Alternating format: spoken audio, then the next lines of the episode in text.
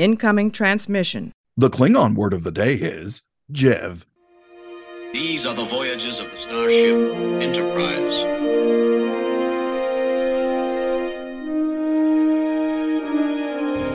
So, this is a huge victory for the good guys. Scotty, beam me up. Resistance is futile. Live long and prosper.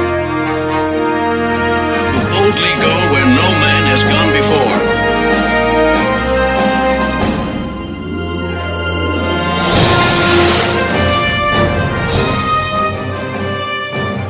Greetings and welcome to the Computer Resume podcast, the show covering the entire Star Trek franchise in chronological order for fans new and old. I'm your host, writer comedian Mr. Todd A. Davis. After he and his wife put their kids to bed, he is the GM for Cosmic Crit's journey through Modiphius's Star Trek Adventures TTRPG. Oh, Captain, my Captain. It's Drew Burriss. Yeah. Hello, Drew Burriss. hello. Uh, uh, what what good is any? Well, I, I I count myself barely as captain because there wasn't really a captain in that crew. I was more of the Q of that whole situation. I Ah. think. See, I that's a good point. I, I I think of the GM for that particular game as maybe more the admiral or the computer, but I think you've got I think you're right. Like you're more of the Q because you're kind of in control, but you're like overseeing the whole thing. So to to call the GM the captain is kind of eh, it's, it's not exactly it's not exactly accurate. Correct, and and I hope to return to that game with uh, our our security officer, uh, Space John Cena. It's it's so funny. I was thinking about it earlier today, and I was just like, my character is so like my playing experience is so weird because as a Star Trek fan, when we go into a scenario, I'm like, okay, we need to scan for this, we need to look for this, we need to da, da, da, da, da, da. I'm going down the whole list. My character, however, is like, who can I stab? Where where are they? Exactly. who can I stab? What can I smash? So I'm I I'm in a constant state of like trying to find that balance. Well, and that's the thing I love about uh, Star Trek Adventures, the Modiphius's game. Uh, we should call out the. You already called him out. I'm going to call him out again. Oh, Yeah. I'm sorry. We have a special guest that is joining us who wants to just kind of kind of wave. Oh, I borrowed this, and, and I know this is an audio podcast. This is uh, what is this? My name is hi, yeah, but who is this? this is Gorn. Gorn. He's so adorable. Thank you for letting him join us on the show. Yeah, so I will I will now happily tell you about uh, all of the Gorn stuff. Let me just say goodnight one moment. Yes, absolutely. She's so cute. Oh, gee. so that is my daughter. Um, I will thank you to cut out her saying her name on on air because uh, I do uh, I do keep the, her name pretty pretty private. But she is my uh, uh, she is my little Star Trek fan, and Oh. of that uh i uh, my wife has taken all of the blame. And i've mentioned this on uh when we were doing our sort of pre-show when when because of course todd was part of our star trek adventures campaign on on cosmic crit uh, that you can go on youtube and the cosmic crit website and find out all about It's a lot of fun. I love that game. We'll get back to it one day. Anyway uh my my wife gifted my kids Star Trek Trek the Halls last Christmas. And I know we are in the middle of summer, but this book is fantastic. It is a Star Trek based Christmas book that includes all sorts of stuff. There's a snow globe of the Gorn attacking Captain Kirk and the whole I love idea it. the whole idea of this is that a the the little Gorn has intercepted some subspace transmissions of holidays in the Federation, and the big Gorn is there to teach him all about how the Federation is evil and bad, uh, and it goes through all of the all of the different different eras of Star Trek. There's some TOS, That's Here's so some- some TNG, Yes. they even get to uh there's DS9 of all eras, there's Voyager of all eras, uh and and up to and including Uh, there's Enterprise. I'm skipping pages uh, up to and including Star Trek Discovery, uh, including uh, Grudge the Queen. I forget I'm mirrored in this. There's Grudge the Queen. Uh, so th- it's it's such a fun book, and it made my child fall in love with the Gorn. So great. I And- love it. And because I show uh, she loved the Gorn so much, she's always loved dragons and lizards and stuff like that. She has become obsessed with the arena episode specifically.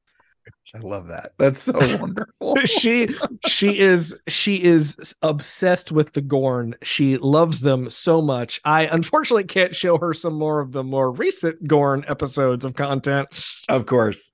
She does know they exist. I have shown her the Gorn wedding from Star Trek Lower Decks. That was my next question. which Yep. is which is which is very fun and uh and she she's honestly mad that uh the gorn are not included more again you know um but i'm going to show you something I, I showed you this before we started. This is is her drawing of captain kirk as a a bunny uh including Yes. the little top of the starfleet delta that's blocked by his arm.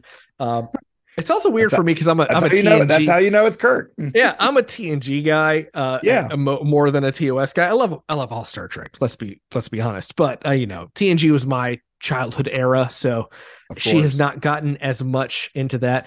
It is funny though. She refers to Captain Picard as Jean Luc all the time, and I think it's because Oh. the book calls him that. So that's the name that she is associated with him. So oh, that's Jean Luc. It's like oh, we're on a first name basis with First Starfleet's most basis. Starfleet's most popular admiral. Um, but I have a, a, a one of many Gorn drawings that she has sent me, Yeah. and I believe, if I had to guess, this is after she watched the Gorn wedding episode of of of Lower Decks or th- that scene of Lower Decks. I'm just going to show this to you because I have spent months trying to figure out what is happening here. Okay.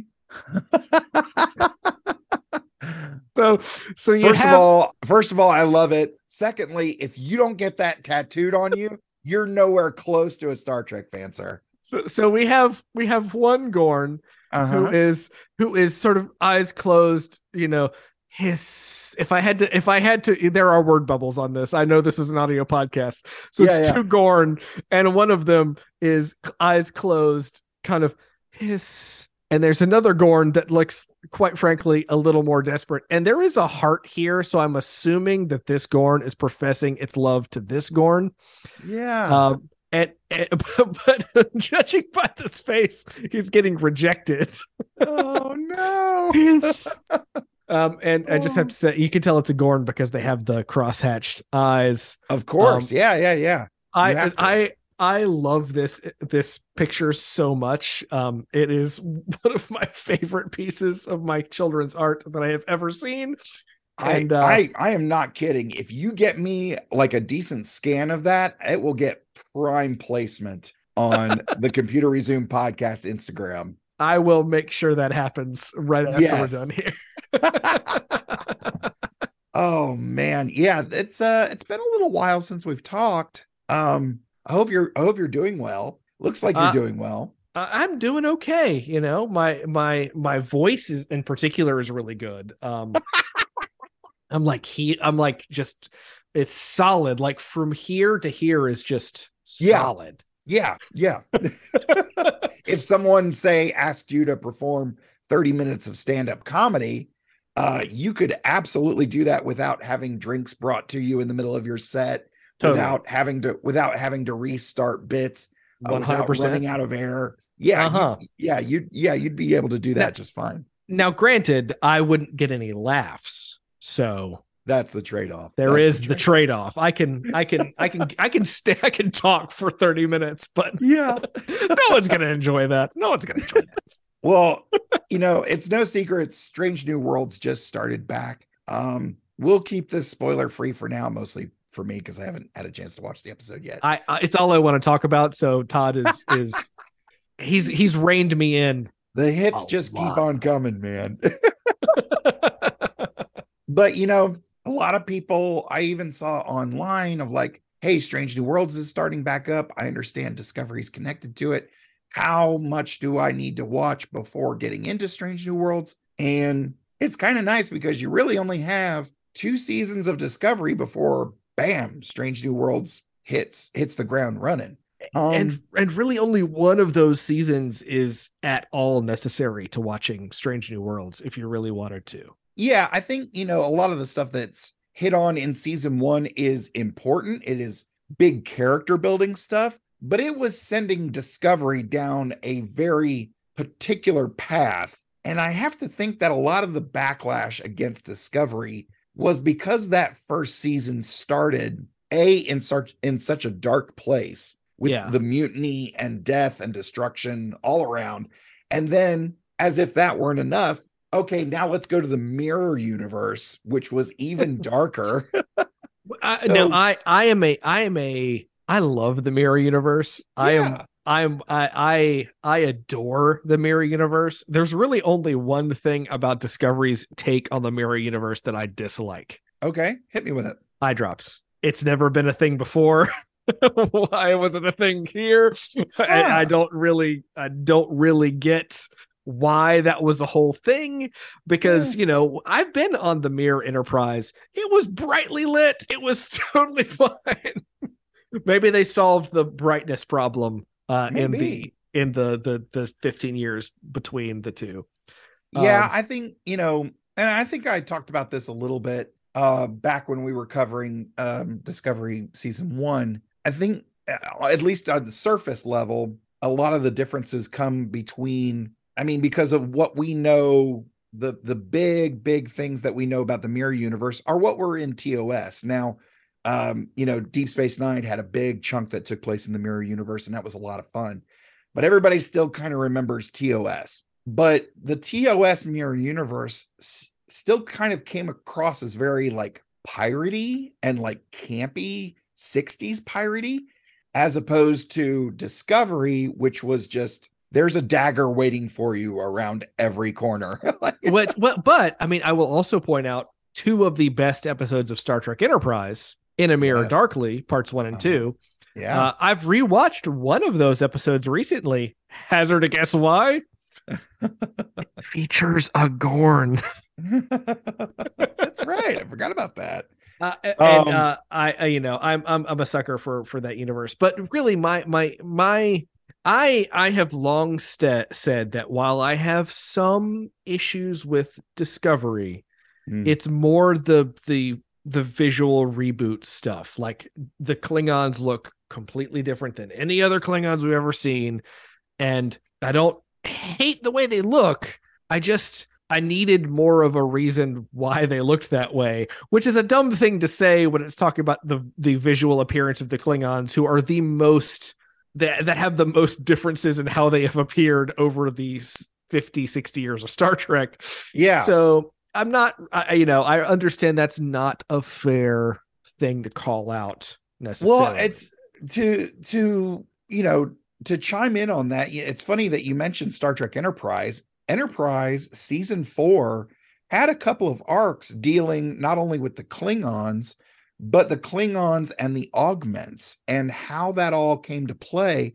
And Manny Coto did such a great job, I thought, of, and of course, this was all pre-discovery and pre um Kelvin timeline. But I think he did a great job of saying, like, okay, because of experimentation with the with the augment uh formula and human DNA and the Klingons, that's why you get certain Klingons that look the way they do. Now, how well that translates into later versions of Trek is a little bit dodgy, but it's Yeah. kind of like, okay, at least they addressed it. And they even address it further on down the line in Deep Space Nine. I believe we don't talk Worf. about it with outsiders. Exactly. We don't That talk was- about it with outsiders. And, and and and and I think part of why I am like I I've liked I liked those enterprise episodes. It's a it's an explanation I didn't personally need, but I had fun with because of what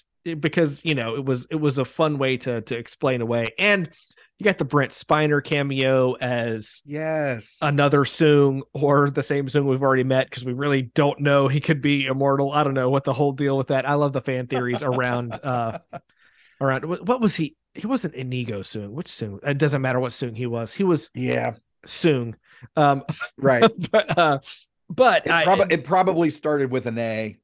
yeah but i guess my my my my real my real sort of discovery and and this is this i'm gonna say there are some things that i i remember forgiving in my initial watching that i am not as kind to in my return to the show Okay. Well, Um, let's let let's let's before we get much further, let's take a couple of steps back and let's build up to this a little bit more. So we've got Discovery season one. It's very dark. They were going down a very specific path, and whether it was a decision in the writers' room, whether it was a decision in the uh, producer's office, or because of all the fan, you know, before Well, because of all the the- fan D- Out- Dis- outcry. Dis- Discovery's production was troubled. The showrunner of the first season of Discovery exited the show.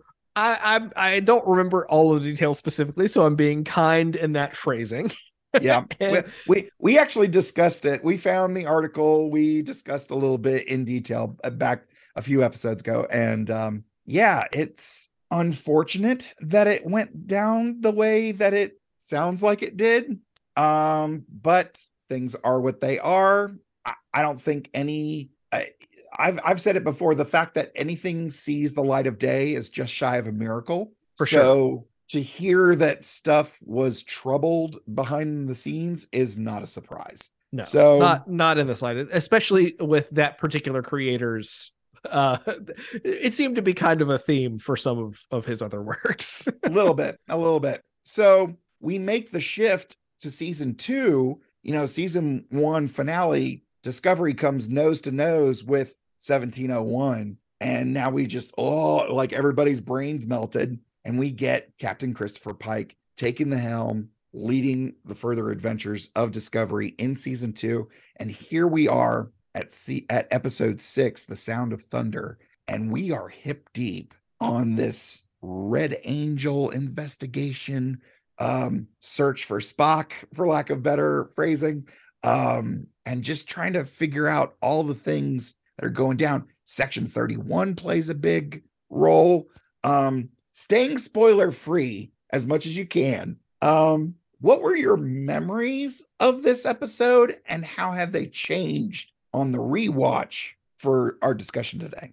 So my memories of this episode is that this is a Saru focused episode. And of the things that I think are the best things to come out of Discovery, the character of Saru is one of them. Um, and this being a focus Absolutely on agree. on Yeah. on on his character uh, and and all of the stuff associated with it, I remember really loving. I remember getting an explanation of a lot of the things for his backstory and meeting certain characters associated with that backstory. Um, all of that I really uh, loved, and and for the record, do still love. In returning to the episode, and I am going to keep this as spoiler free as I possibly can as I search for words and babble incoherently until I find them You're in Um, a safe place, man. there there are some specifics of the way that the story is told that I know I I that on a on a second watch I don't align with as positively. Okay. All right. All right. Because I think, you know, besides the things that I just mentioned, you know, we've got a smaller, a smaller uh story developing here with the return of Culber uh from the mycelial network. Which just which I wish I'd rewatched that episode too because I had forgotten all of the stuff that happened with that. Oh yeah, yeah, absolutely. It's um yeah, it's getting a little it's getting a little tricky. His his journey of his journey of death and then rebirth and rediscovering who he is is such a fascinating is such a fascinating track. I almost wish there was like a special like fan edited video of just Culber dealing with Stamets and his Well, death and rebirth that well, was and- and- just well, that and- because and- it's such a it's such a fascinating exploration of like and, and the psychology behind it. And that stuff continues even into season four of the show. Like I, I don't want to talk too much about it in this episode just because it's like it's so fresh. They don't really Yeah. they don't solve anything with it, which is which is fine. This is a serialized show. They have, you know, other times to do it. oh yeah. So Although there is well, there's one pretty well, we're not in spoiler territory. So yeah, I was gonna say, okay, with uh with all of that being said, let's get to this week's recap. Brought to you in part by our Patreon supporters, Rev J, Jerry Antimano, Cosmic Crit, Kitty B, and David Willett. you want me to do it? I'll do the whole thing. I mean, do you want to? I was a theater major, bro. I got this. Okay. Spoiler alert. Spoiler alert. Spoiler alert. My people believe in the great balance. We are either predator or prey. Now I realize the great balance is a lie. Ships are powering up their weapons. Warm up the phasers. Whoever's listening, consider your next move very carefully. They're capable of destroying every village across the planet. They are committing genocide? In the ready room, Tyler meets with Burnham and Pike, informing them that Section 31 believes that if the seven signals were being generated by the Red Angel, it may also be capable of temporal incursions and dangerous. Pike points out that the two signals that Discovery has encountered resulted in rescue missions. Tyler counters that they could have also been catastrophes. Burnham ultimately agrees with Tyler that they know too little about its nature or motivations to draw conclusions. What they need, Pike says, is Spock. Spock. Tyler mentions that Leland has put considerable Section 31 resources into the search and has come up empty, and asked Burnham if there's somewhere, anywhere, they might not have thought to look. Before she can answer, Saru calls Pike to the bridge. Whoa, that was close. Saru reports they've discovered another signal outside of Federation space. Owosekun pinpoints the coordinates to an M class planet, and to Saru's utter shock, he recognizes it as Kaminar, his home world. And on that note, we cue the music.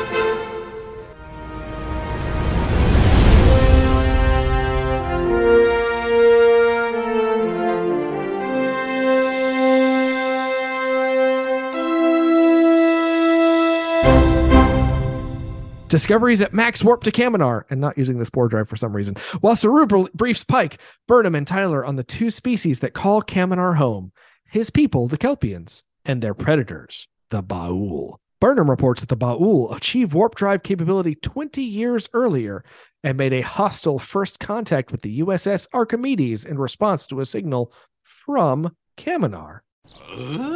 Tyler asks why they attacked if they sent the signal. Saru admits that the signal had come from him and that he had created a transmitter with Baul tech, hoping someone would receive it. That someone ended up being then Lieutenant Georgiou, which was discussed back on episode 83 with comedian Patrick Cunningham.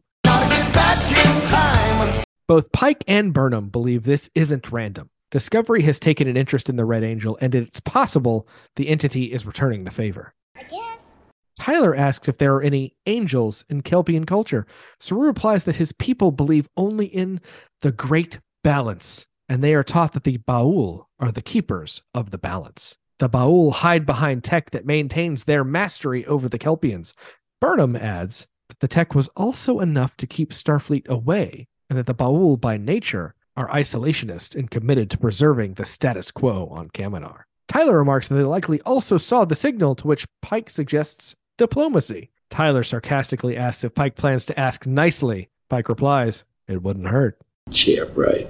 Arriving at Kaminar, Detmer reports that they just missed the signal again. Pike orders Bryce to hail the Baul, and Burnham scans the planet for anything resembling the Red Angel. The Baul don't respond, but Owosekun reports that they're scanning Discovery's weapon systems. Only their weapon systems. Burnham can't find the Red Angel, to which Pike wonders why they're there. Tyler remarks that Pike assumes the signals only appear for a reason. Pike confirms that, then wonders why the Baul don't respond. Indignant, Saru mentions that every village on Kaminar has a priest who acts as an intermediary between his oppressors and the Kelpians and connects to the extended communities. If the Red Angel's been seen on Kaminar, they'd be the ones to ask. Tyler asks if that would violate General Order 1, to which Burnham replies that the Kelpians are aware of warp tech through the Baul.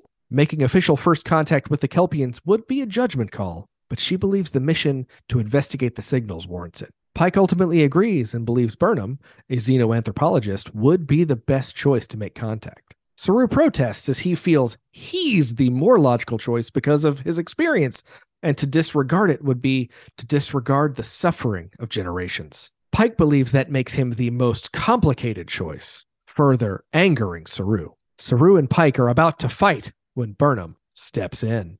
Whoa, that was close. saying that the Kelpians would have no knowledge of other inhabited worlds, so she would be a shock to them. Having Saru with her might be wise. Pike concedes and suggests they start with Saru's village. Meanwhile, Saru and Burnham beam down to Saru's village, noticing a Baul pylon on the beach outside of the village center.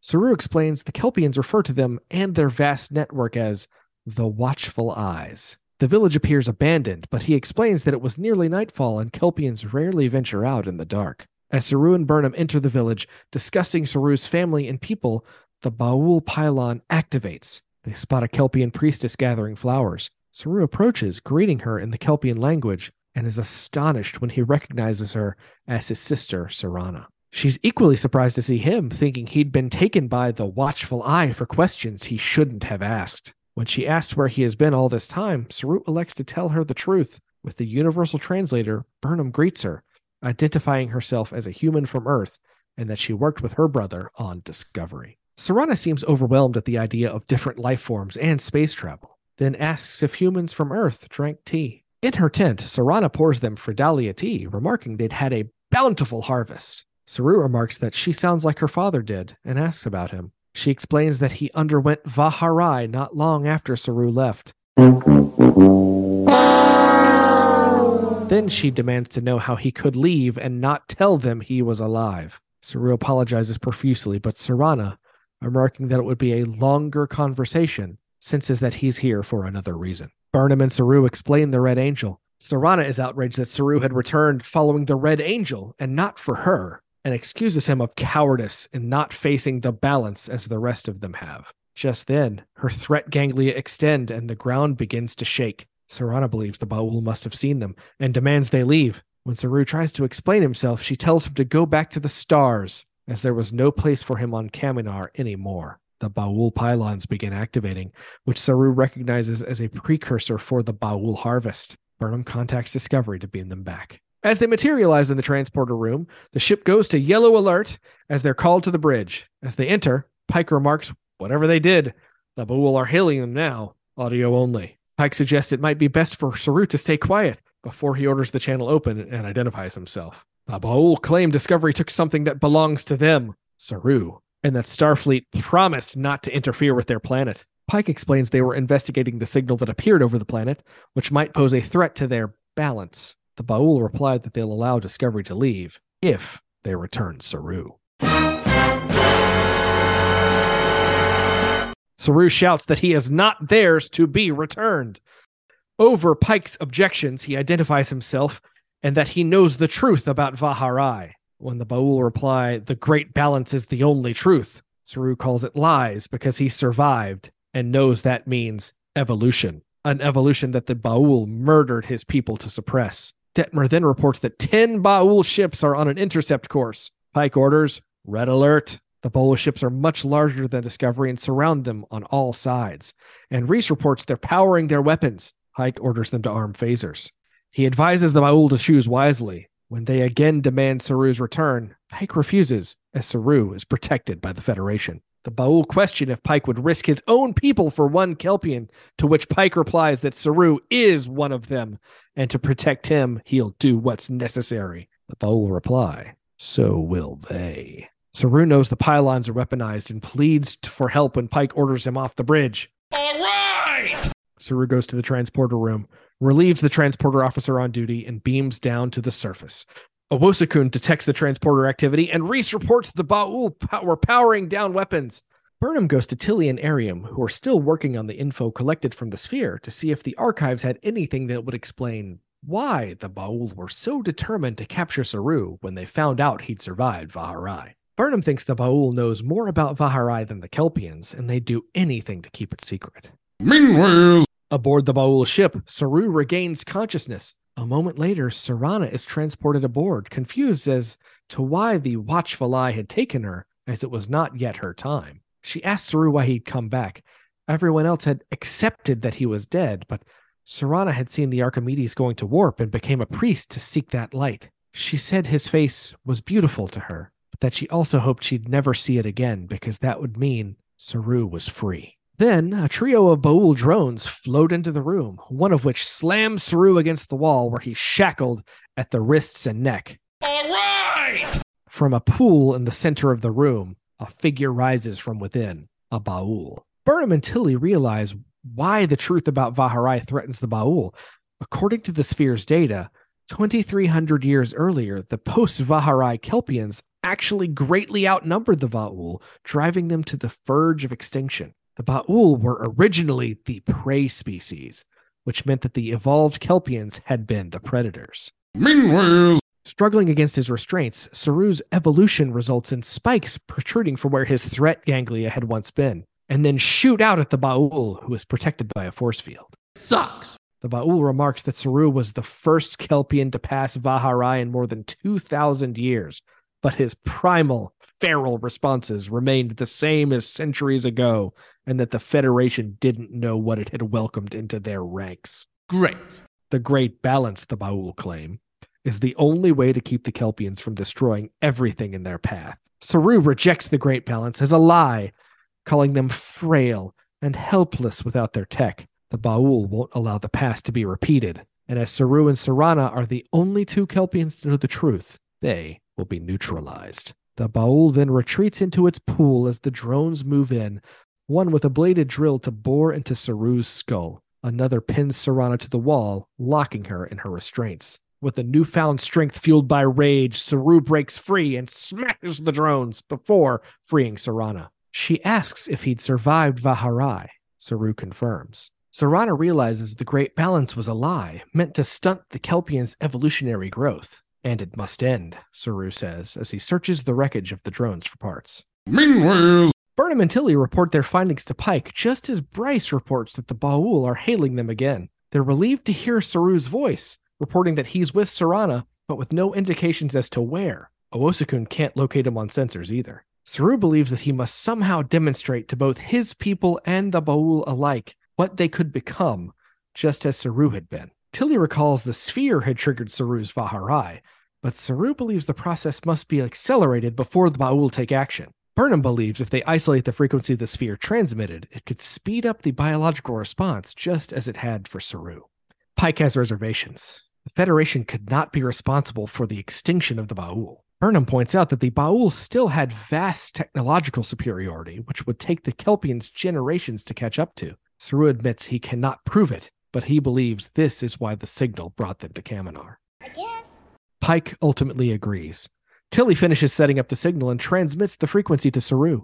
Saru explains to Siranna that this will trigger Vaharai for everyone and that it would be incredibly painful, then activates the signal. Siranna begins screaming in agony, collapsing into his arms as she begins Vaharai.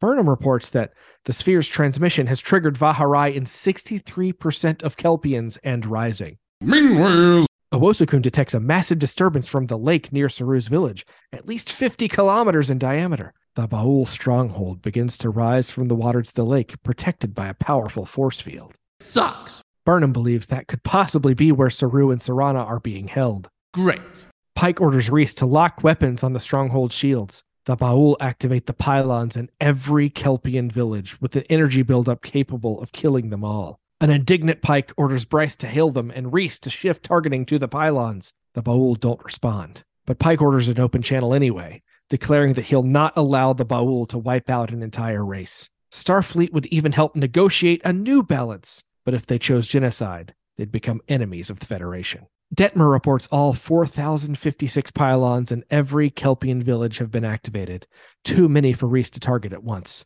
Pike nonetheless orders photon torpedoes armed. As the stronghold begins sending energy pulses to the pylons, a burst of energy flies into it from the signal in orbit. Within the stronghold, Saru sees the Red Angel with his own eyes.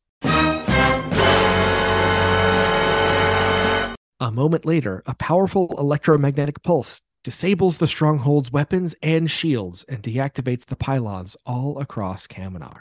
How convenient. Aboard Discovery, Detmer remarks that the tech required for a pulse that wide should be impossible. Pike and Burnham exchange glances, knowing that this was the work of the Red Angel. Within the stronghold, Saru and Siranna stare for a moment at the Red Angel before it disappears in a burst of flame. In the distance, the Baul pylon in Saru's village explodes. And there was much rejoicing.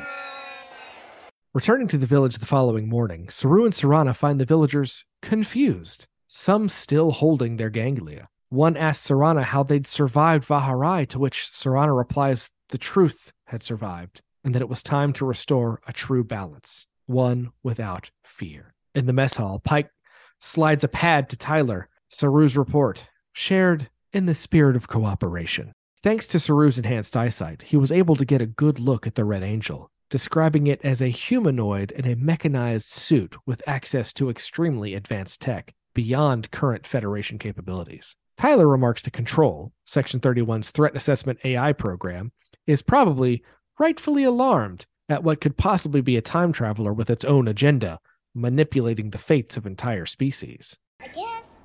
They debate for a moment regarding the merits of their actions in terms of avoiding or perhaps causing another war. Tyler concludes that the last war had taken a toll on those who had fought it, a subtle jab at Pike. And some of us are still torn apart before taking Saru's report and leaving Pike alone in the mess hall. Meanwhile, In Saru's quarters, Siranna looks down at Kaminar, mesmerized. Saru remarked he'd felt the same way the first time he had seen his world from orbit. Siranna notes that he took home with him, noting the various native plants that he had in his quarters. Saru invites Siranna to come with him. She refuses, as her people needed her, with a long road. Getting from there to here. Before Kelpian and Baul would accept each other. Nevertheless, she's glad that Saru didn't leave in fear, but in hope, and that he had brought that hope back. He and the Red Angel. In the transporter room, Siranna invites Saru to return home whenever he would like, which Saru promises he will before she is beamed back to her village. Saru turns to Burnham and thanks her for her help. Burnham is reminded of a Greek quote He who learns must suffer, and even in our sleep, pain that cannot forget falls drop by drop from the heart. Whatever that means. She then admits that seeing Saru with Siranna taught her one thing she needs to go home to Vulcan. I don't care. So, uh, first of all, thank you so much for doing that. um, but I wanted to get into a couple of different things here. Um, let's start um with something fairly light. Uh, I wanted to ask you because the Baul are pretty scary. they're pretty They're scary. super, looking. they're super creepy. I personally, I have not been um scared of a Star Trek enemy like that since Armus. Like Armus was creepy too. See, I, Um, I, I, I don't, Armus never scared me. Um, I don't know what it was. Must, might have been production values. I don't know what it was. I started watching TNG in its initial TNG run. Oh, Um, okay. but in like season, I well, this is something that I have said multiple times, and I will say again. I don't know what the first episode of Star Trek I ever saw is. I know that it was a next generation episode. I know that it was past episode 100 because I watched it while the show was in syndication, uh, like nightly syndication, meaning that it had to be beyond episode 100 to get to that point, which would have probably put it in like episode four or season four or five. Yeah, sounds Um, about right. And I know that I saw a, se- a, a season three and later episode first because I remember going back and seeing season one and two episodes and thinking the uniforms looked weird. Meaning Yeah, that I yeah. started with like the main known TNG uniform. But other than that, and, and I also know that I definitely watched Star Trek before Deep Space Nine aired because I remember watching Deep Space Nine's premiere, which was what season five of TNG. Mm, yeah, I think that sounds about right. yeah. So so um I uh yeah, I it's it's something I will never know. I will never remember what the first episode of Star Trek I've ever seen is and it it breaks my heart in a certain way, but also it's been such a huge part of my life that it doesn't bother me too much. Um so with that said, um the creepiest thing that I the the scariest thing that I've ever seen in Star Trek is the specifically first contact Borg. Mm, yeah, that's yeah, that's good. I I think where I'm coming from with Armus is that no eyes, no mouth. And I mean, it's it's goo, but it's it, it killed. I think I think because it was powerful enough to break that trope of like, well, it's main cast. They're not going to kill anybody in the main cast, right? And then they And- do, and, it's like it, it it adds a level of of of um of urgency to whatever's happening because you're like, oh, nobody's safe. And, and you know that, that that's probably another reason why I wasn't as scared of Armus because when I started watching Star Trek, Tasha Yar was already dead. So, Ah, okay, okay, okay. so I kind of knew something happened to her, and this was just what happened to her. yeah, yeah. but um production wise, how cool are the Super. And, and, and the one of the things I love uh, most about it is that it is the Baul that we see was a practical effect, not a Mm. CG effect, which is Yeah. really really impactful. yeah i uh you know diving in a little bit deeper and we'll get to this but yeah everything That's because that is that because they live underwater or under whatever black goop they go?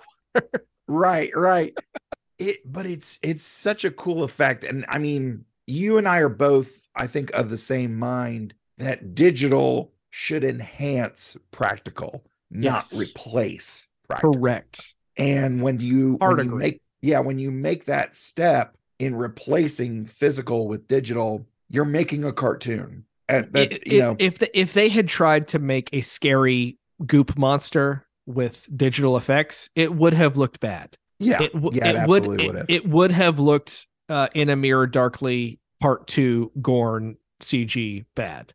And Yeah. that they didn't do that. I mean, the the the weird little hover, you know, devices, I think were partially CG or mostly CG. That's fine. But that that creature, the Baul creature, had to be had to be a practical effect. Yeah, absolutely. And again, here Discovery just knocking it out, knocking it out of the park um, on the production side. Now, you mentioned like where you were disconnecting with stuff um, is in some of the look of things. Did that continue in this episode, or So, was I it, or is I- that just more of like a general comment about Discovery? General com- i mean when i talk about things not looking right i'm talking specifically about the klingons. The way that the klingons like the klingons look different their ships look different they have like massive never before seen ships that can also cloak that can also cloak before we know what a cloaking device is and balance of terror. You know Yeah. this is just this is me you know tightening my nerd tie as i as i nitpick uh which did you ever read the nitpicker's guide to star trek? Do you remember those books? No. So Do the I have a nitpick nitpicker's guide. so the the No, I've got, guide I've got, I've got a couple of the encyclopedias. I think. the nitpicker's guide to star trek were not uh they weren't official books they were they were uh like a, a fan who would go through and watch every episode of star trek and then pick out all the the weird things like there's one particular episode of next generation i look for this every time and i believe they've actually fixed it in the hd re-releases Oh. in uh tng unification part two you know the very famous next generation spock episode. Yeah, there is there is a on the on the desk in in the Romulan in Sela's office there is this uh uh green sort of tall structure. And in that in that thing you can see the reflection of a dude off screen. And he's just like going going just opening his mouth looks like he's chewing gum and it's it's stuff like that that those books were all about um Oh, just nice. like whenever you could see like in the early early seasons of TNG when you could see just literal a black uh, construction paper posted in the backs of scenes because they couldn't figure out how to not have lights reflecting off of that stuff it's it's that stuff just the silly little nitpicking thing oh yeah. um, but uh yeah um i don't have that i don't have that issue in this episode and i, I again i think the production value of discovery and really all of the the Paramount Plus era Star Treks or CBS All Access as it was when this season came out. That's right. I subscribed then too. Haha. Yeah. Um, like I, I know people hate on the Discovery uniforms. I actually really like the Discovery uniforms. I think they look really cool. Yeah. Whether or not they fit into the timeline of this or that or whatever, I don't care about that. I that that is one that I do not care about. I thought the uniforms were actually a really nice step between what they had in Enterprise. And then, I mean, again, at the time, there wasn't anything else other than Discovery, but the Discovery uniforms being the step between Enterprise and eventually TOS. And then, you know, now that we've expanded to include Strange New Worlds and they have a variation of that, and even that variation has gone through a couple of different changes. Yeah. Um, it is kind of nice to see the progression over time. It, it, it's cool, especially like as as weird as I think they are looking at them right now. Like when when Pike first jumps on in the first couple of episodes of season two, there's a Yeah. Constitution class version of the of the uh of of the Discovery uniforms, but they're in the gold, blue, and red colorations. That I think was a nice like oh. While the rest of Starfleet had these blue and gr- and and copper and gold and silver uniforms the the connie guys the connie class they had those iconic uniforms and it's like Ah. okay i'm okay with that i like i like that uh, as a as an extension i thought that was fun Yeah. there's honestly only one thing i dislike about any of the uniforms of paramount plus star trek and it's actually a jj abrams verse problem Really? does every Starfleet uniform need to have the Starfleet Delta pattern embedded into every facet of the uniform? It drives me crazy. Um, Star Trek Beyond didn't do that, and I was like, yes, excellent. These uniforms Yeah. look so much better. But you know, it's it's a small it's a small criticism. Because I think. I, I think they kind of started doing that. I think the first time I remember something like that was I think one of the newer Superman movies where they had the the Kryptonian S shield in a small pattern interesting. to create texture on the uniform. I want to say it was Superman Returns. Is the first I would time have they did. I'd have to go back and look at that. I, it's it's I've never I've I've only ever noticed it in Star Trek because they made a big deal to point it out in all of the 2009 Star Trek uh yeah production yeah. and i get and i get because everything is in hd and you kind of want to give you, you you do want that texture and difference of fabric to come across on camera um it could have been accomplished with dots could have been accomplished with just a hexagon pattern um but yeah i mean it's it's a choice it's a choice. I- somebody now- got somebody got paid to do it. Good Now, for I- them.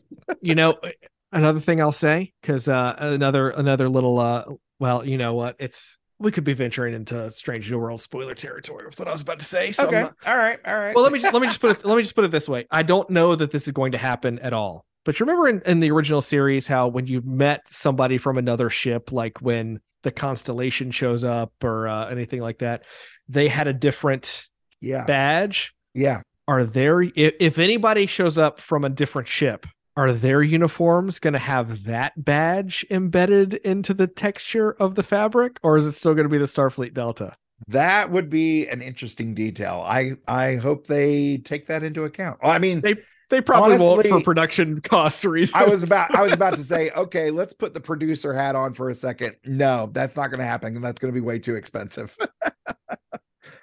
yeah, absolutely. Um, so in terms of now, like before we started to roll, you had mentioned that getting back into Discovery, you were having this was making you less excited about these episodes. They they weren't holding up as well as you remembered. What was it this time around as opposed So- to your first experience? so again when i talk about the character growth aspects of this show th- there is there I, I i love all of that like as a saru episode i love that and specifically when when captain pike is being ta- tasked by the baul you would risk your own people for one kelpian and he responds this kelpian is our people it's like yes that is perfect that is excellent that is what a starfleet captain should do Yeah. my my my problems with this is with this episode are really down to some just weird phrasing, and and it's even and uh, and and I and I, I read through the the recap of this. Kelpians going through Vaharai is not evolution. They are not Pokemon. this is this is not how evolution works and, and, that you have all of these decorated starfleet officers referring to this evolution which is not i mean it is it is a a biological change in the kelpians it is an enhancement it's a whatever you want to call it but that's not evolution and it's yeah. like that, that that but and again i blame pokemon specifically for the use of that phrase because that is how evolution works in the Pokemon video games. Oh, uh, you know, Saru evolved from a Kelpian into a Kelpitar or whatever it would be. But uh but that's that's oh, that's not that's not a that's not how evolution works. And they say it so assuredly, like even when they're going back to this is where all the evolved kelpians are it's like no those are not evolved kelpians those are just kelpians that have gone through vaharai it's a different phrase again I know that could sound like a nitpick and probably is. Um, but there are there is scientific uh uh uh uh like things that I ignore like I ignore warp drive. I ignore the mycelial network because those are also fake things that don't exist. But you know what? It makes sense in the context of us not knowing how this technology from a couple hundred years in the future works. Right, right. But we do know how evolution works and that this is not it.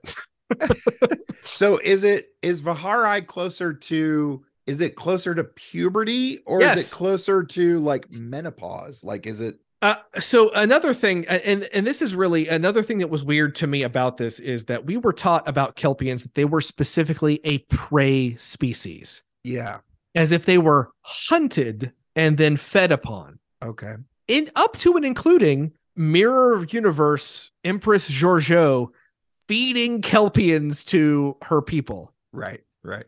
But here it appears that the Kelpians only har or excuse me, the Ba'ul only harvest Kelpians that are going through Vaharai. And that is it's a it's a little bit of a retcon. Doesn't bother me too much, but it's just like because I like the idea. I like that that oh, the Kelpians go through this Vaharai and then they become like elite super BA predators that can shoot spikes from their necks.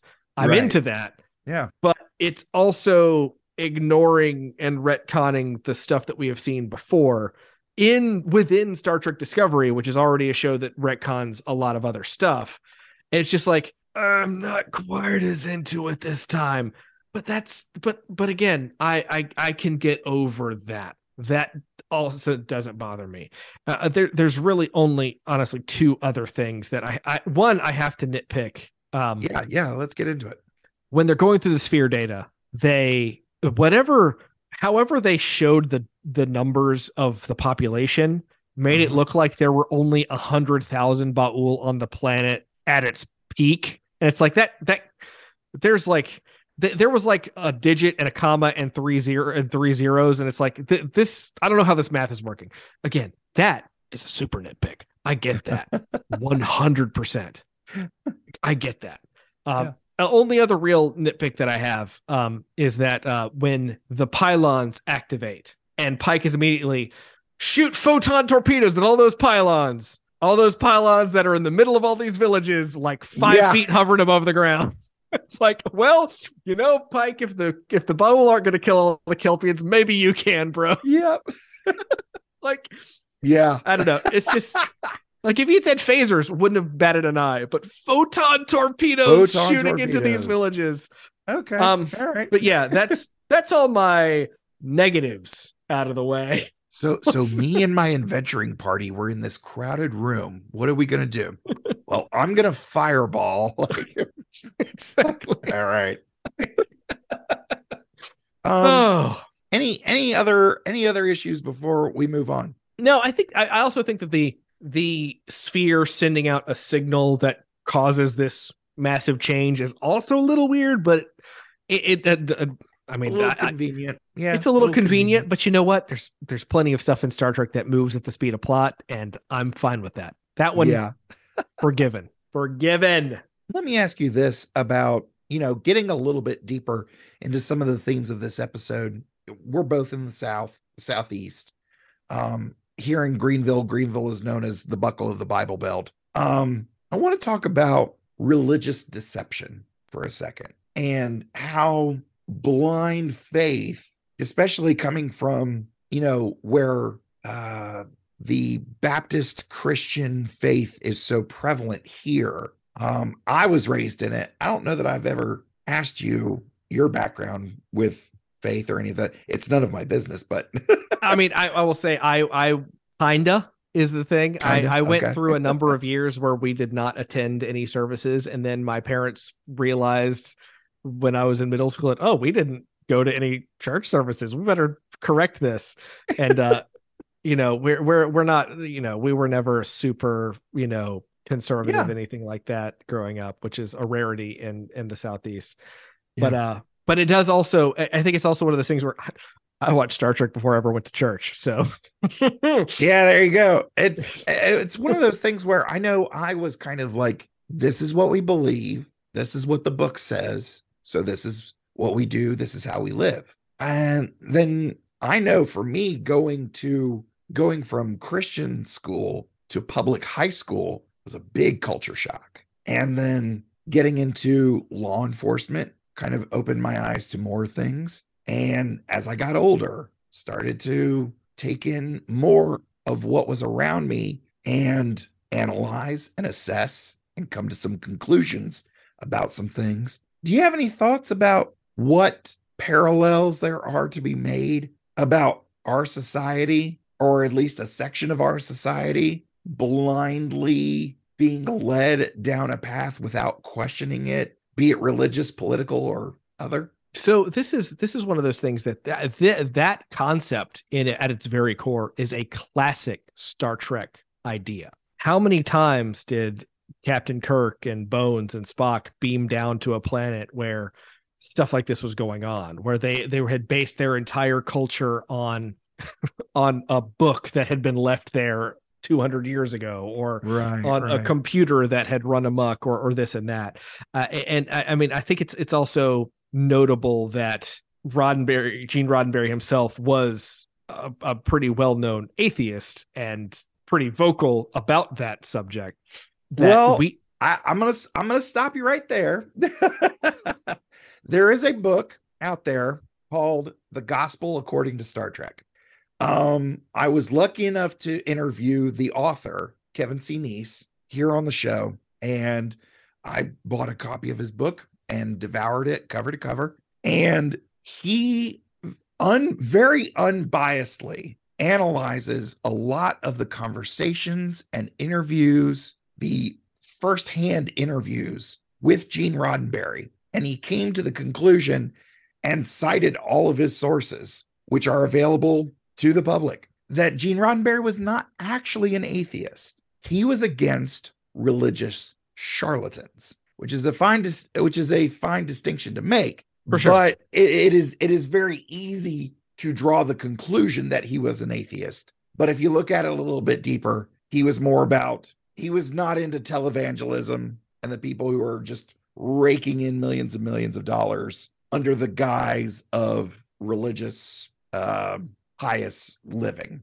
yeah uh, So, weird, weird, anyway, weird we're sorry, having this sorry to detract, but no it's okay Just wanted to Uh, put that out there. also interesting we're having this conversation this particular week in the real world Uh huh. yep. but but that is but that is one thing that you know a, a a a lot of Star Trek is about challenging these sort of human ideas. Right. Like right. Star Trek has always been uh, well, I should say up to a point Star Trek has always been about confronting humanity with our own faults by using morality plays based around aliens. Yeah. Uh, In a and- nutshell, and- that's it. yeah and, and in this one i feel like there's there's at on some level some of that i don't know that it is as deftly handled as it has been in the past eh, or will Okay. be in the future with some of Yeah. that stuff Yeah. because i because some of this stuff just because we're using saru which is a character that we have a defined like this is what this alien species is that granted he doesn't know a lot about he doesn't know what he doesn't know and i i think that the the vaharai episode that comes a couple of episodes before this or just right before it. I can't remember specifically anymore. Um, I think that may be a little stronger in that regard, uh, as we because we're focused with one person being being confronted with that that that change that they have feared their entire life that turns out to be not just fake but also that change is a complete boon to what he becomes. And and this episode does f- focus a lot on him discovering who he is after this. And that is also important to that process. We see him getting angry which we've seen saru annoyed in the past. We've seen saru you know uh, you know affronted. We've seen him you know uh, angry that burnham has done something that he doesn't like or all of this stuff. But he's always still been he's always had that the threat ganglia kind of holding him back. And in this one, I can't remember if he was super strong before or if this is a result of post vahar'ai. uh, I remember he he Burnham and Tyler were on that planet and he could run really fast. I remember that. I would hope that a dude that's nine foot twelve could run super fast. yeah. Um yeah, but I don't know that the super strength came into play just just yet. But yeah, it certainly does here. But, well, the, but the but the anger specifically is what we see coming out here a lot. Yeah, and, yeah, and and and I almost wish that we had a little bit of a buffer where we see that anger coming out a little more naturally in the character before we get it whole hog in this episode. Yeah, again, no hindsight's twenty twenty. You know what are you gonna do? Sure, yeah, uh, yeah, and I think it's interesting. Um, Star Trek, it, just to kind of you know put a cap on it like star trek has always commented on very uh important issues be it social political religious economic whatever. Um but i feel like each show was kind of re- naturally restricted in a way like tos commented on those things but they couldn't speak past the 60s they were they were right. at a very particular time they could talk about the past but they couldn't obviously see into the future. Next gen, same thing. They could comment on the past, but they really couldn't talk past the 80s and 90s. So on down the line. Now you get into Enterprise, which is much further in the production, but here on this show, it's the first thing we watched in light of 9/11, things changed and you know they were commenting on a on a completely different era long before the TOS could comment less. I mean, so, it's, it, it's it's it's one of those weird things about Star Trek, and it's honestly yeah. you saying that makes me wonder why. So, one of the biggest criticisms. This is this is strange. Star Trek: Strange New World season one. One of yeah. the weirdest criticisms is that when you go to the bridge of the Enterprise, there's usually only like three people on the bridge. Yeah, and the reason for that in the real world is because they were shooting during COVID protocols and they couldn't have a bunch of people on the bridge. Right. It's odd to me that they never took an opportunity to comment on that, to to make that a thing in the show. And hmm. part of that I think is because in the real world today, I think we were all just tired of hearing about it in everything. And so maybe that was a smart move. Yeah, because you know, if they were going through it right then and there, again, I'll make the comparison to Enterprise. Like 9 11 happened two weeks before season one dropped. So I don't think. Now, granted, I don't think take, we're gonna. It did take two years for them to get to the 9/11 themed plot. exactly, they didn't really start discussing 9/11 until two years till until season three. Uh, the the Xindi War is them commenting on 9/11. So I mean, if we follow the same track, it might not be season two, but maybe season three or four of Strange New Worlds. Knock on wood that we get there and the show is just as good as it well, is now. Se- season three is on pause because of the writer's strike, unfortunately. But yeah, yeah. Um, but if you know the show continues, there may be an instance, there may be like a season long arc of some type of illness, something that hits Starfleet we don't know. I mean, or, or or there will be one episode this season that handles it very deftly, and that we just haven't seen it yet. So, I mean, yeah, yeah, that's could be. That's that's that is honestly one of the things that I think. And as much as I mean, I love Deep Space Nine, uh, but one thing that you know we we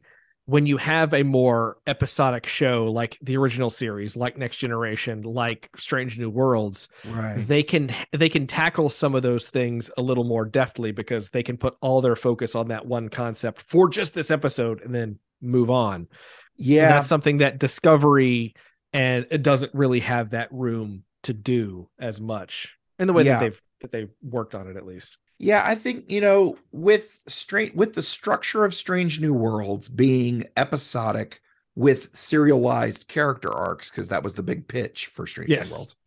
While Discovery is from the word go serialized, it is one continuous story. Those while those two structures are apart, I think if Discovery were to handle it, it would be something like the Red Angel or the Mirror Universe or the Burn, uh, which is coming down in in in this podcast. It's coming years and years from now, but um, but in terms of like Strange New Worlds, would that be something that they would actually look more to Deep Space Nine, Voyager, where it's an overarch, but they are doing things within the contagion of whatever space COVID they encounter. And that's just kind of the oh, now we're operating under these, under this thing that's overarching, but we're, we're still having our individual episodes. I don't know. I don't know. I don't know. I, I would see it. I would see um, in in traditional Star Trek fashion. I would see them coming across an alien race that is going through some sort of pandemic and relating the way that the people of that planet are experiencing that pandemic to the way that humans on this planet did a couple of years ago. So Yeah. you've got the you've got the hard line like isolation like let's ever get everybody off the streets and you know all of this and you've got the people denying and going about their lives if nothing is different and and there will be some median thing that happens to get everybody to get along and probably because the doctor will create a cure to the illness that will make it not a problem to begin with yeah maybe. Yeah maybe. Um well you know we could wander back and forth about all this stuff all day long. Oh you know what? Before we move further um talking about strange new worlds and people that have appeared on discovery uh, and strange new worlds you actually saw pike and spock and nurse chapel uh last year at uh, dragon con you and i you and i both were in that panel. Yeah. Uh, I, I, that panel, I forgot you were there. Oh my gosh. It's been, because it's been almost a year. Um, yeah yeah so, so, uh, that, that panel was so good. I, I love the cast of Strange New Worlds and, uh, Anson Mount as Christopher Pike is the best thing to come out of live action Star Trek since the, the new days. Yeah, that's high. That's high praise. That's very high I- praise. he yeah. he is he is so charming and so good in the role and he cares. He loves it. And i remember him i remember him telling the story about when the day that he went into the recording booth to do adr yeah. Uh, uh, just ADR on the show, and that's when they happened to drop on him that for the opening of Strange New Worlds, he was going to do the the The opening the monologue. Yeah, the monologue, the opening Star Trek monologue, yeah. and how he broke down in the recording booth because he was shocked that it was going to happen like that. Um, and uh, and and and just so much, so much charm, so much joy and love coming out of that guy. He is so happy to be there, and I'm I and honestly, it's because of this season. Like I I mentioned Captain Pike because he is so good in this season. He was so good in season two of Star Trek Discovery that fans, us, we clamored for more of him and we got it. Yep. And it's great. And Uh, yeah, not only did we get it, but it was so good. I mean, it's it's a perfect storm. Similarly, Ethan Peck as Spock, like that is a dude that um he just I I like big shoes to fill, and he fills them well. Like he, it's like dude is crushing it. a couple it of sets, a couple of sets of big shoes to fill. Honestly, I prefer his performance to Zachary Quinto's, and I like Zachary Quinto's performance as Spock in the Abrams movies. Yeah, yeah. Ethan Peck is is really really good, and uh, Jess Bush is Nurse Chapel. That, that's the standout character in Strange New Worlds. She's so fantastic. The only thing. The only thing that I think uh, uh, is not great about her character is that you have to somehow justify that her character becomes Majel Barrett's character in the original series, and like, yeah, you know, Yeah. Yeah. Like her character is so great, so outspoken, and so watchable, and just all of the positive, all of the positive adjectives. she steals every scene she's in. She's Yeah, so she really does. Excellent. And her and her and Ethan Peck's chemistry as Chapel and Spock is just oh, Oh yeah. it's so good. Yeah. Um, uh, well, speaking of people on Strange New Worlds, I got a I got a bomb drop. Well, it's not really a bomb drop, but uh, there's a connection to Strange New Worlds and this episode that you don't know yet. oh, is that in the new season? Uh, it's in the brand new episode that just aired today Damn it. I'm gonna drop it on you anyway, because because because it's not a story spoiler. Um, Okay. the act the actress who plays Saru's sister in this episode plays a character in the episode of Strange New Worlds, the season two premiere uh, that just aired Oh. today. Okay. All right. Cool. And I want to know if you can figure out who she is. Oh. well, I look forward to being confused. Well, listen, folks, we, of course, shower these people with love. We are such big fanboys, even if we are nitpickers. It just means we care. It just means we love. But as we do every week, we ask the question who do we blame? This episode was written by Bo Yeon Kim and Erika Lippoldt. Uh, their last episode was Discovery Season 1, Episode 9, Into the Forest I Go, which we discussed with former naval engineer of the real USS Enterprise, Michael LeBlanc, back on episode 95. That's awesome. And this episode was directed by Douglas Aarniokoski, whose last episode was Disco uh, Season 1, Episode 6, Lethe, which we discussed with the creator of the Star Trek Chronology Project, Jason Keener, back on episode 92. Uh, but the most interesting guest that I saw uh, in my research was Mr. Javier Botet or Bote. I'm not sure. I'm I'm pretty sure it's Bote. Eh, might be Botet. I'm not sure. Anyway, um, he is credited as Old Creature, but it's basically he is the one Ba'ul that we see. Um, he was born in Ciudad Real, uh, which is a municipality of Spain. Uh, he was diagnosed with Marfan syndrome at age five. In short, he's double jointed, but he He'd have to be he'd have to be in some of that spine work to get Oh yeah, absolutely. He is six foot seven, 123 pounds. Just as a comparison, Doug Jones, who plays Saru, Doug Jones is 6'4, 140 pounds. So if that gives you a little bit of a an image taller and dude- skinnier. yeah, yeah. Now this guy has over a hundred acting credits with another half dozen uh, on the way. So to save time, I'll just say his resume reads like here's everything Doug Jones didn't have time for.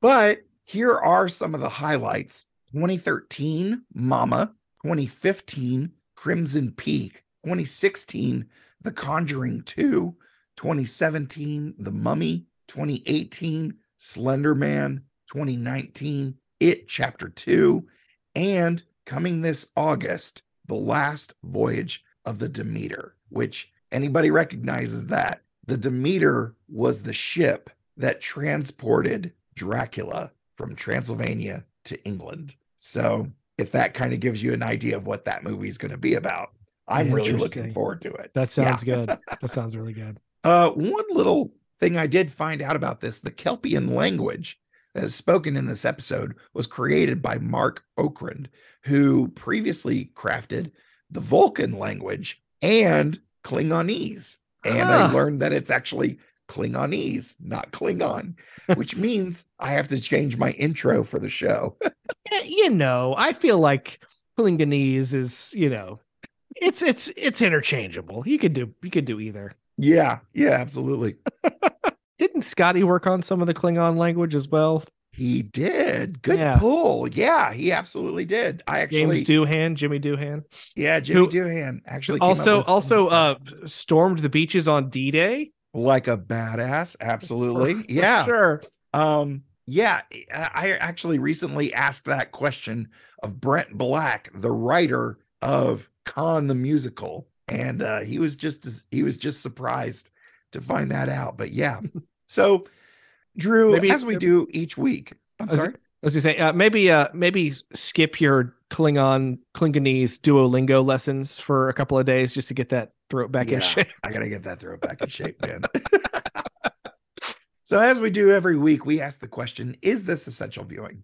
If somebody's sitting down, working their way through Star Trek, and they come to this episode, is this one that they can skip, or is this a must-see episode? This is a must see episode. I know I had a lot of of negative things to say about it, but I just I want to say that the things that I was saying are extremely nitpicky.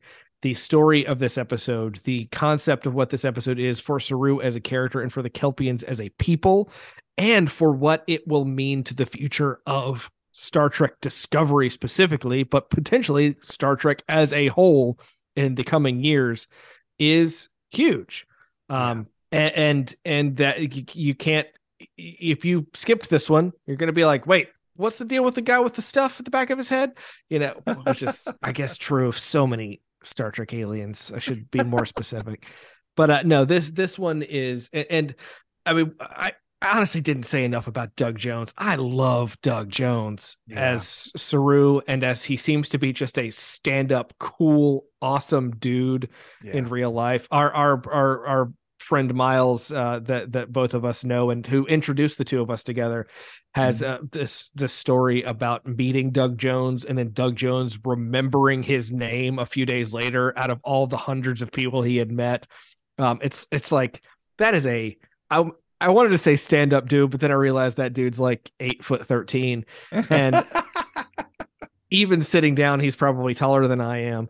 But uh, he's he's he's such a he's such a good guy, and he's he's had so much success with characters like this. And Saru is really the one that I feel like he gets to put the most of himself into and do the most like actual acting. Like this is a dude that like he was in the the Hellboy movies, but his voice is overdubbed by someone else. He's the one that gets the credit in the credits because uh uh uh uh what was Frasier's brother? Uh, David Allen Pierce. David Allen Pierce. David David Hyde Pierce. David Hyde Pierce. I'm sorry. David Hyde Pierce. I was David confusing Hyde him Pierce. with David Alan Grier. Yeah.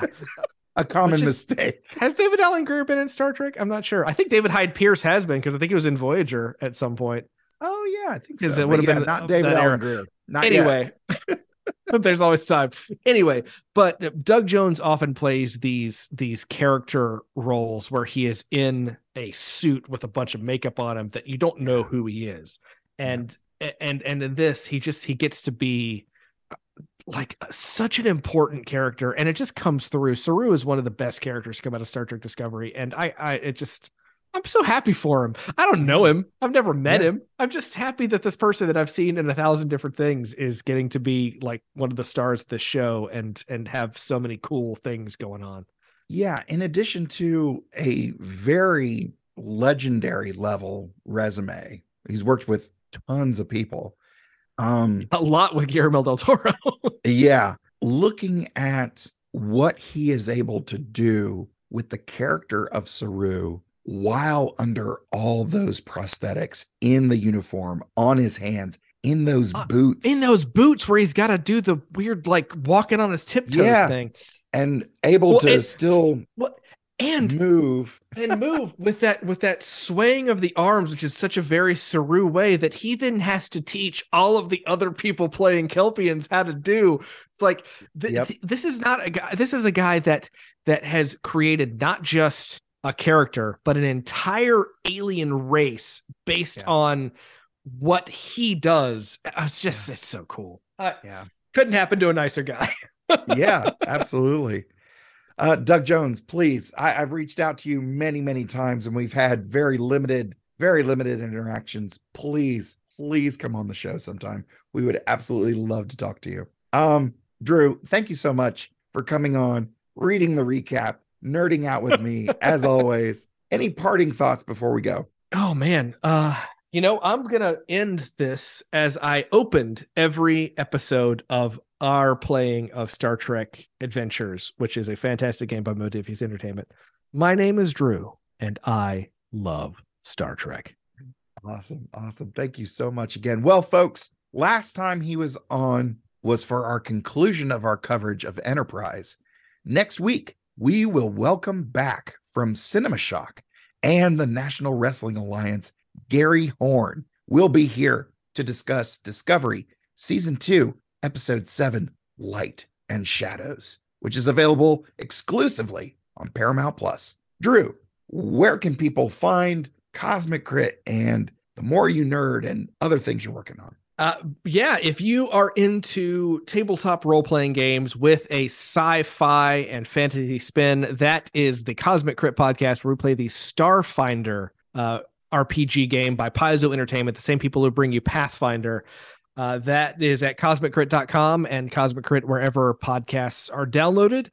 And you can join me and former guest of this show, Miles, uh, as we talk about all sorts of stuff across the the internet and the nerd space on the More You Nerd podcast. You can find it at themoreyounerd.com and definitely check us out this summer as we are doing our Furious Summer campaign where we are watching all of the Fast and the Furious movies in order for the very first time. Wow.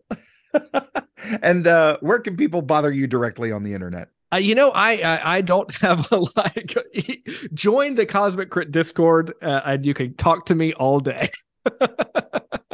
and I am at Mr. Todd A. Davis on all of the socials. From all of us at the Computer Resume podcast, thank you so much for listening, and I'll see you in ten forward.